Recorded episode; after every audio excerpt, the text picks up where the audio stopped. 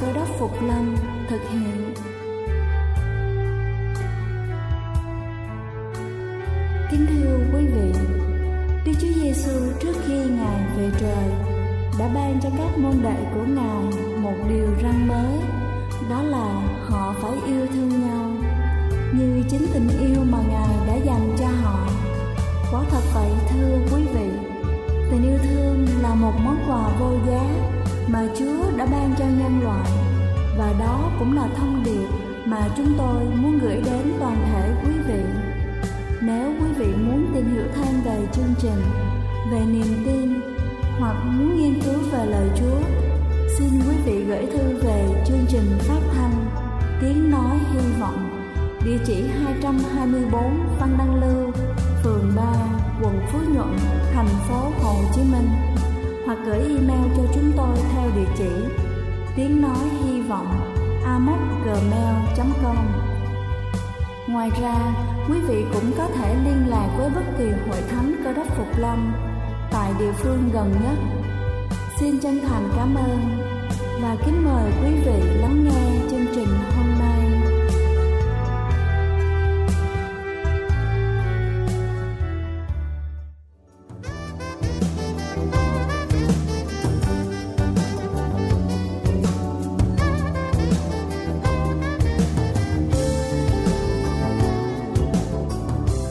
Xin kính chào quý khán giả thân mến. Chúc quý vị có một buổi sáng tràn đầy năng lượng và ơn phước của Chúa. Kính thưa quý vị, lão hóa theo thời gian tác động tới toàn cơ thể từ da dẻ, mái tóc cho tới cơ bắp, trái tim. Chúng ta có thể kiềm chân tốc độ lão hóa từ những thói quen đơn giản hàng ngày dưới đây. Thứ nhất đó là duy trì thái độ sống tích cực.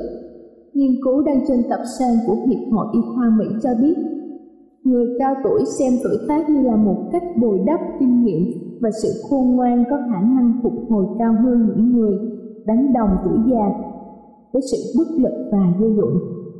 Thứ hai, đó là có ý thức kiểm soát những thức ăn nhập vào cơ thể. Dinh dưỡng có ảnh hưởng rất lớn tới tốc độ lão hóa. Tiến sĩ Benavio từ Trung tâm Bác sĩ Gia đình nhận định các nghiên cứu mới đây cho thấy chế độ ăn kiêng ít đường bao gồm trái cây tươi, rau quả, ngũ cốc và thịt nạc là thực đơn tốt nhất cho sức khỏe. Thực đơn ăn kiêng theo kiểu địa trung hải cũng là một gợi ý được nhiều chuyên gia khuyến cáo. Thực đơn này bao gồm rau củ, ngũ cốc, các loại hạt, hai bữa cá mỗi tuần, giảm ăn muối và uống rượu vang đỏ ở mức vừa phải Nghiên, nghiên cứu của Đại học Y Harvard nhận định thực đơn này có thể kéo dài tuổi thọ nhờ giảm nguy cơ bệnh tim, đột quỵ và chết sớm. Ngoài ra, các chuyên gia dinh dưỡng khuyến cáo bổ sung thực phẩm giàu omega 3 như là quả ốc chó, cá hồi, hạt lanh để tăng sản xuất tinh dầu thiết yếu bảo vệ da và trẻ hóa da. Ngược lại nên tránh tiêu thụ đường, carbon hydrate, các thực phẩm giàu chất béo, thường phổ biến trong thức ăn nhanh, những thủ phạm đẩy nhanh lão hóa. Thứ ba đó là thường xuyên tập thể dục, duy trì vận động là điều không thể thiếu để kéo dài tuổi thọ. Trung bình mỗi người phụ nữ mất 23% khối lượng cơ bắp trong khoảng thời gian 30 đến 70 tuổi. Sức lực của mỗi người giảm nhanh hơn khi về già. Tuy nhiên, tập thể dục có thể duy trì sức bền và sự dẻo dai vận động thường xuyên cũng giảm rủi ro các triệu chứng như là mất trí nhớ khi tuổi tác gia tăng. Ở người vận động đều đặn, hoạt động của vùng não liên quan đến khả năng học tập được tăng cường. Đây là nguyên nhân khiến cho hoạt động thể chất có thể giảm nguy cơ mắc bệnh mất trí nhớ ở tuổi già tới 25%. Thứ tư đó là giao lưu xã hội bạn bè và người thân có thể cũng là nhân tố ảnh hưởng tới tuổi thọ của mỗi người. Theo nghiên cứu công bố trên Blog Medicine, người quan hệ rộng có khả năng sống lâu hơn 50% so với người có mối quan hệ nghèo nàn với xung quanh. Thứ tư đó là bảo vệ làn da khỏi ánh nắng. Ánh nắng mặt trời kích thích cơ thể sản sinh ra vitamin D rất cần thiết cho xương phát triển. Dù vậy, quá nhiều thời gian dưới ánh nắng mặt trời cũng có thể gây ra những nếp nhăn và tệ hơn là ung thư. Nếu phải ở lâu ngoài trời, chúng ta nên sử dụng các loại kem chống nắng để ngăn ngừa lão hóa da. Đồng thời, chúng ta cần xem xét bổ sung thêm vitamin D từ các thực phẩm như là cá hồi và trứng. Thứ năm đó là ngủ đủ giấc. Theo Hiệp hội chăm sóc giấc ngủ quốc gia Mỹ, thời gian ngủ mỗi đêm được khuyến cáo là từ 7 đến 9 tiếng. Khi ngủ, cơ thể giải phóng một lượng hormone tăng trưởng giúp phục hồi collagen và elastin. Cấu trúc thiết yếu làm cho làn da khỏe mạnh. Thiếu ngủ là nguyên nhân gia tăng rủi ro béo phì, tiểu đường và tim mạch. Các nghiên cứu gần đây cũng chỉ ra mối liên hệ giữa mất ngủ và sự gia tăng tốc độ lão hóa não. Kính thưa quý vị, tôi vừa trình bày cho quý vị các cách để giúp ngăn ngừa sự lão hóa. Hy vọng những bài học trên thật dễ dàng và hữu ích để chúng ta có thể áp dụng và duy trì cho sự tươi tắn khỏe đẹp mỗi ngày. Đây là chương trình phát thanh Tiếng Nói Hy Vọng do Giáo hội Cơ đốc Phục Lâm thực hiện. Nếu quý vị muốn tìm hiểu về chương trình hay muốn nghiên cứu thêm về lời Chúa, xin quý vị gửi thư về chương trình phát thanh Tiếng Nói Hy Vọng, địa chỉ 224 Phan Đăng Lưu, phường 3, quận Phú Nhuận, thành phố Hồ Chí Minh hoặc gửi email cho chúng tôi theo địa chỉ tiếng nói hy vọng amos@gmail.com Ngoài ra, quý vị cũng có thể liên lạc với bất kỳ hội thánh cơ đốc Phục Lâm tại địa phương gần nhất. Xin chân thành cảm ơn và kính mời quý vị tiếp tục lắng nghe chương trình hôm nay.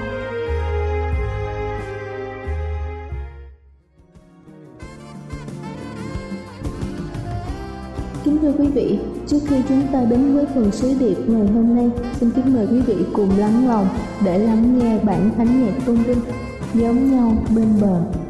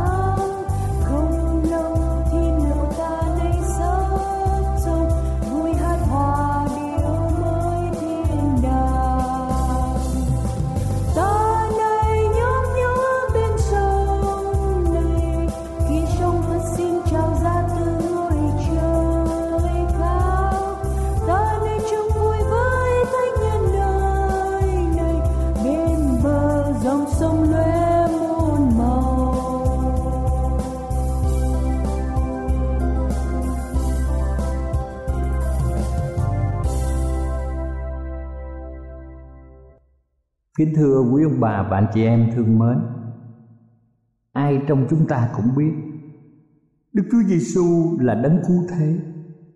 Ngài là đường đi Là lẽ thật và sự sống.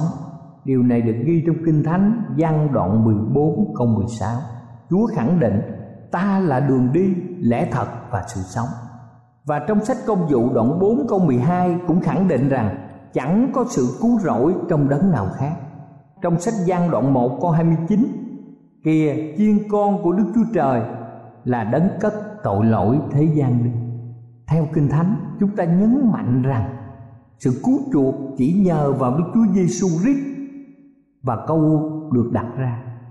Thế còn những người sống trong thời đại trước khi Chúa bị đóng đinh, Làm sao họ có thể được Ngài cứu Khi Ngài chưa bị đóng đinh trên thập tự? Làm sao họ có thể biết được về thập tự giá Và hiểu được ý nghĩa về việc chết của Chúa? Để cứu nhân loại. Kính thưa quý vị, Câu trả lời quan trọng là bởi đền thánh của người Hebrew và công việc tế lễ. Trong những thế kỷ trước khi Đức Chúa Giêsu ra đời, khi Ngài nhập thế, Đức Chúa Trời đã có một phương pháp tuyệt diệu để dạy cho nhân loại biết trước về con đường cứu chuộc do một đấng cứu thế vô tội. Kính thưa quý vị, phương pháp này được mệnh danh giống như trường mẫu giáo của Đức Chúa Trời dạy về sự cứu chuộc đây là một lời tiên tri được bày tỏ bằng hành động một bài học cơ bản bằng cát và hình nộm về công việc cứu chuộc của Đức Chúa Giêsu. Kính thưa quý bà chị em, chúng ta thử hình dung cái bàn thờ đơn giản của A-bên, tức là A-bên là con của tổ tiên của chúng ta là Adam và Eva. Hai người nam và nữ đầu tiên của loài người. Họ sanh ra được a bên và a bên đã dâng con sinh tế tại cổng vườn eden và điều này đã được ghi trong sách sáng thế ký đoạn 4 câu 4 và Hebrew đoạn 11 câu 4 và sau này, điều này được phát triển trong những nghi lễ long trọng, có tính cách dạy dỗ ở trong đền thánh của người Hebrew và điều này được thiết lập, chúng ta thấy trong sách xuất Egypto ký đoạn 25 câu 8 câu 9 dưới thời của Mô-se. Hôm nay chúng ta sẽ học về con đường cứu chuộc như đã được dạy dỗ một cách rõ ràng ở trong kinh thánh của ước. Kính thưa quý ông bà chị em, mô tả về đền thánh dưới đất trong sách Hebrew đoạn 9 từ câu 1 đến câu 7 đã ghi rất rõ ràng trong sách Hebrew đoạn 9 từ câu 1 đến câu 7. Tất cả chi tiết về đền thánh, khí dụng, chức vụ tế lễ đều đã được ghi trong suốt Egypto ký từ đoạn 25 đến đoạn 30. Chúng ta thấy như sân đền thánh. Đây là một cái sân bên ngoài có vách xây quanh rộng chừng 27 m 6 và dài 54 m 9 và ở giữa là đền thánh cửa cách sân phía đông và trong sân có một cái chậu lớn bằng đồng để rửa và bàn thờ lớn cho của lễ thiêu. Kế đến là đền thánh. Đây là một cái liều rộng chừng 5 mét tư và dài 16 mét năm. Chia làm hai phòng bởi một tấm màn. Vách làm bằng những ván gỗ lót vàng và mái thì lợp bằng vải và da thú. Dĩ nhiên đền thánh này không đủ rộng cho sự nhóm họp thờ phượng như ngày hôm nay tuy nhiên, đó là một trung tâm toàn thể cho hệ thống thờ phượng của người Hebrew lúc bây giờ. Căn phòng thứ nhất, hay là gọi là nơi thánh, ở đây có hòm giao ước, đựng hai bản kế đó là căn phòng thứ nhất, chúng ta biết là nơi thánh. Ở đây có hòm giao ước đựng hai bản đá ghi 10 điều răn. Mười điều răn này do chính bàn tay của Đức Chúa Trời viết. Nắp hòm giao ước được làm bằng vàng. Có hai cherubin đối diện với nhau được gọi là nắp thi ân. Chúng ta cũng biết về các thầy tế lễ là những chức viên được chỉ định để lo công việc trong đền thánh. Họ thuộc về chi phái lê vi là con cháu của aaron. Chỉ riêng họ mới được phép vào ở trong đền thánh. Bổn phận của họ là phụ giúp công việc dân con sinh tế và của dân khác theo như ghi lễ của đền thánh. Phải trông nom công việc tu sửa đền thánh và các khí dụng. Họ cũng có trách nhiệm dạy dân Hebrew về ý nghĩa tế lễ ở trong đền thánh. Điều này được ghi trong sách Malachi đoạn 2 câu 7 kính thưa quý ông bà chị em, công việc tế lễ hàng ngày nói trước về thập tự giá và chức tế lễ của Đức Chúa Giêsu Cơ Đốc là đấng cứu thế, Ngài sẽ đến thế gian. Tất cả chi tiết về công việc tế lễ hàng ngày này được mô tả trong Lê Vi Ký đoạn 4 và sau đây chúng ta thấy có những điểm chính. Trong bổn phận dân con sinh tế, dân Hebrew được chia ra làm bốn nhóm. Thứ nhất các thầy tế lễ, thứ hai các quan trưởng, thứ ba là dân chúng và thứ tư là toàn thể hội chúng. Mỗi nhóm phải dân con sinh tế theo một cách riêng biệt. Chúng ta biết rằng không phải trong trường hợp nào cũng dân chiên con. Mặc dầu chiên con thường được nói đến, khi mô tả công việc tế lễ trong đền thánh và chiên con tiêu biểu cho tất cả con sinh tế một cách giản dị nhất. Nguyên tắc căn bản cho công việc dân con sinh tế là sự chết thai dân một con vật vô tội để chết thai cho kẻ có tội. Muốn dạy cho người dân hiểu rằng tiền công của tội lỗi là sự chết, thì con vật phải chết. Do bàn tay của người có tội biết ăn năn, để làm con vật mang tội, chết cho người có tội. Chúng ta biết rằng khi giết con sinh tế, thì người có tội đặt hai tay lên đầu con vật, xưng tội mình ra điều này tiêu biểu rằng trách nhiệm về tội lỗi của người có tội được chuyển sang con vật vô tội. Và thầy tế lễ đang thi hành chức vụ phải lấy huyết nó vẫy ở nơi thánh hay là trên bàn thờ của lễ thiêu. Và điều này nghĩa là tội lỗi được mang vào đền thánh để sau này xét xử. Vì công việc tế lễ hàng ngày diễn ra như vậy, cho nên tội lỗi được xưng ra và chồng chất đã làm ô uế đền thánh. Vì vậy, cuối năm, đền thánh cần phải có một nghi lễ đặc biệt để làm thanh sạch mọi điều. Người có tội mà biết ăn năn sẽ được tạm tha cho đến ngày cuối năm, đó là ngày đại lễ chuộc tội. Vào ngày đó, trường hợp kẻ có tội lại được nêu ra và tội lỗi sẽ được giải quyết một cách dứt khoát. Kính thưa quý ông bà chị em như vậy, công việc tế lễ hàng năm nói trước về sự phán xét sau cùng và sự làm sạch vũ trụ này.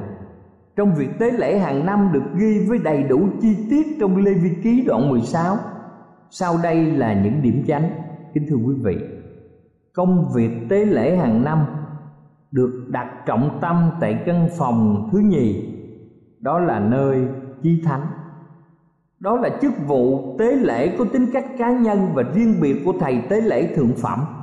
Công việc tế lễ này được gọi là ngài đại lễ chuộc tội hay là ngài tẩy sạch đền thánh. Điều này được tổ chức vào ngày 10 tháng 7 thưa quý vị, theo lịch do thái, nhằm vào mùa thu.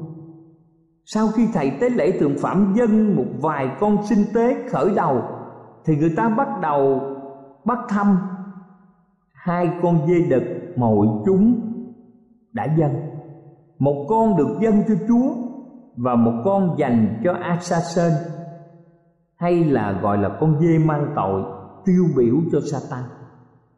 Thầy tế lễ thượng phẩm lúc bấy giờ sẽ giết con dê được dâng cho Chúa và mang huyết nó trong một cái chậu vào nơi chí thánh để vẩy lên trên và ở đằng trước nắp thi ân cho dân chúng khi đi ra, thầy tế lễ thượng phẩm dãy quyết trên các dụng cụ tại nơi thánh, sau cùng vẫy huyết trên chậu và bàn thờ lễ thiêu ở ngoài sân.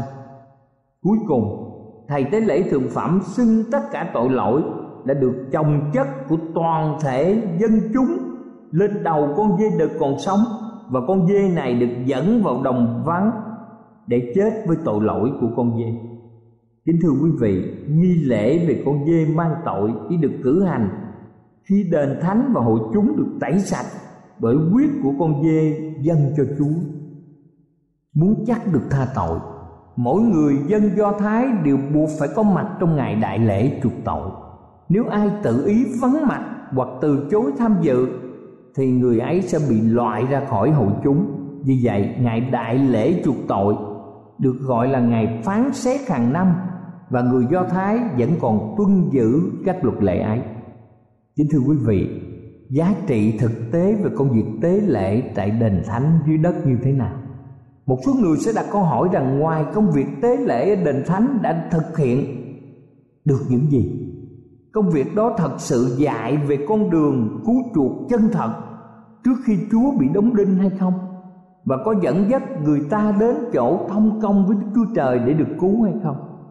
Chúng ta tìm thấy bằng chứng hiển nhiên rằng công việc tế lễ ở đền thánh thật sự dạy người ta con đường cứu rỗi ở ngay trong đời sống tôn giáo lành mạnh và hiếm có của những người như Abel, Henoch, Abraham, Joseph, Môi-se, Samuel, Esai, Daniel, Giăng Bắp Tích, dân dân.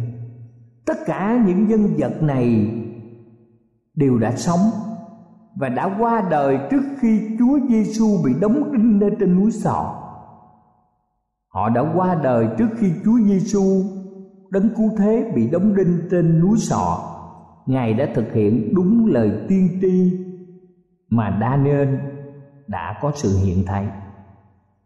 Tánh hạnh thánh thiện của những vị ấy được giải thích bởi lý do là công việc tế lễ ở đền thánh đã dạy dỗ họ một cách có hiệu quả về sự cứu rỗi bởi ân điển. Trong sách 2 Timôthê đoạn 3 câu 15 viết rằng, Kinh Thánh cụ ước khiến người ta khôn ngoan để được cứu rỗi. Trong sách Thi Thiên đoạn 51 từ câu 1 đến câu 13 Kinh Thánh nói rằng David bị tội lỗi dài dò và đã tìm thấy đường lối Chúa nhờ sự khải thị về đền thánh. Trong sách Thi Thiên 73 từ câu 16 đến câu 17 cũng có viết rằng David cũng thoáng nhìn thấy sự chiến thắng sau cùng của lễ công bình khi người vào nơi thánh của Đức Chúa Trời. Trong gian đoạn 8 câu 46, Abraham đã nức lòng nhìn thấy Ngài của ta. Vì vậy, đối với người tin trong thời cổ ước, công việc tế lễ ở đền thánh là viễn vọng kính của đức tin. Để họ có thể nhìn qua vực thẳm thời gian và nhìn thấy Ngài và Đức Chúa Giêsu đến thế gian giáng sinh và Ngài chịu chết trên thập tự giá để làm giá cứu chuộc cho để làm giá cứu chuộc cho nhân loại. Và họ thấy Chúa tái lâm ngày cuối cùng ở trên đất và sự phán xét sau cùng. Tóm lại, kính thưa quý ông bà chị em, nếu chúng ta phải đối phó vấn đề này là vấn đề của Đức Chúa Trời, trong những thế kỷ trước khi Đức Chúa Giêsu bị đóng đinh, thì liệu chúng ta có thể hình dung được những phương pháp về sự cứu rỗi tốt hơn là công việc tế lễ ở đền thánh hay là không? Ngày nay nghiên cứu công việc tế lễ cũ kỹ ấy có đem lại lợi ích thực tế nào cho đời sống chúng ta hay không? Kính thưa quý vị, có hai lợi ích lớn lao cho chúng ta. Trước hết, công việc tế lễ giải thích làm thế nào chúng ta đến với Đức Chúa Giêsu bằng một cách giản dị và sơ đẳng đến nỗi con trẻ cũng có thể hiểu được, muốn chắc được tha tội. Chúng ta cũng phải đi qua những bước như người Hebrew ngày xưa phạm tội chúng ta phải nhân danh Đức Chúa Giêsu mà xưng tội. Chúng ta phải đổ những tội ấy cho Ngài. Ngài là đấng gánh tội lỗi của quý ông bà, anh chị em và chính mình tôi Để chúng ta mọi người nhờ sự chết của Ngài mà được tha thứ. Kính thưa quý vị Đây là một chân lý rất quan trọng ở trong đời sống. Kính thưa quý vị trong gian đoạn 14 câu 16 Ta là đường đi, lẽ thật và sự sống. Có người nào ở trong thế gian dám tuyên bố điều này hay chăng? Và trong công vụ đoạn 4 câu 12 nói rằng chẳng có sự cứu rỗi trong đấng nào khác. Kính thưa quý ông bà và anh chị em, nhờ sự chết của ngài mà mọi người chúng ta được đức chúa trời tha thứ. Công việc tế lễ tiêu biểu cho ý muốn tha thiết của đức chúa trời là làm lòng dạ chúng ta trở nên trọn vẹn. Để hàng ngày đức chúa trời ngự vào ở trong lòng chúng ta, đức thánh linh ngự trong thân xác chúng ta để ngài cứu chúng ta ra khỏi tội lỗi, ra khỏi quyền lực đen tối của thế gian này. Trong kinh thánh sự hiện diện của ngài trong chúng ta được nhắc đi nhắc lại như là ý muốn tha thiết nhất của ngài. Đức thánh linh là nhu cầu lớn lao nhất của chúng ta. Trong sách xuất Egypto ký đoạn 25 câu 8 viết rằng, Họ sẽ làm cho ta một đền thánh Và ta ở giữa họ. Mục đích của Ngài là lấy đền thánh dưới đất để làm điển hình một cách lâu dài cho lối sống của những người thờ phượng Ngài một cách chân thật. Đó cũng là biểu tượng cho đền thánh ở trong lòng mọi người. Trong 2 Cô Đinh Tô đoạn 6 câu 16 Kính thưa quý ông bà chị em 2 Cô Đinh Tô đoạn 6 câu 16 viết như sau. Ta sẽ ở và đi lại giữa họ. Ta sẽ làm Đức Chúa Trời của họ Và họ sẽ làm dân ta. Chúng ta cầu xin Ngài ngự trong lòng chúng ta hôm nay.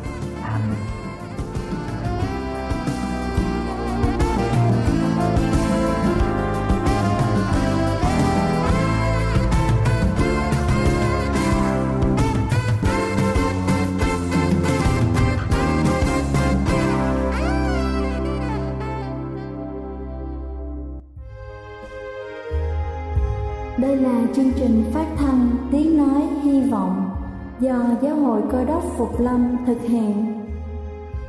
Nếu quý vị muốn tìm hiểu về chương trình hay muốn nghiên cứu thêm về lời Chúa, xin mời quý vị gửi thư về chương trình phát thanh Tiếng Nói Hy Vọng, địa chỉ 224 Phan Đăng Lưu, phường 3, quận Phú Nhuận, thành phố Hồ Chí Minh hoặc gửi email cho chúng tôi theo địa chỉ tiếng nói hy vọng amos@gmail.com.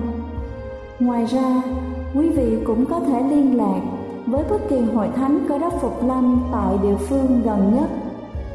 Xin chân thành cảm ơn và hẹn gặp lại quý vị trong chương trình lần sau.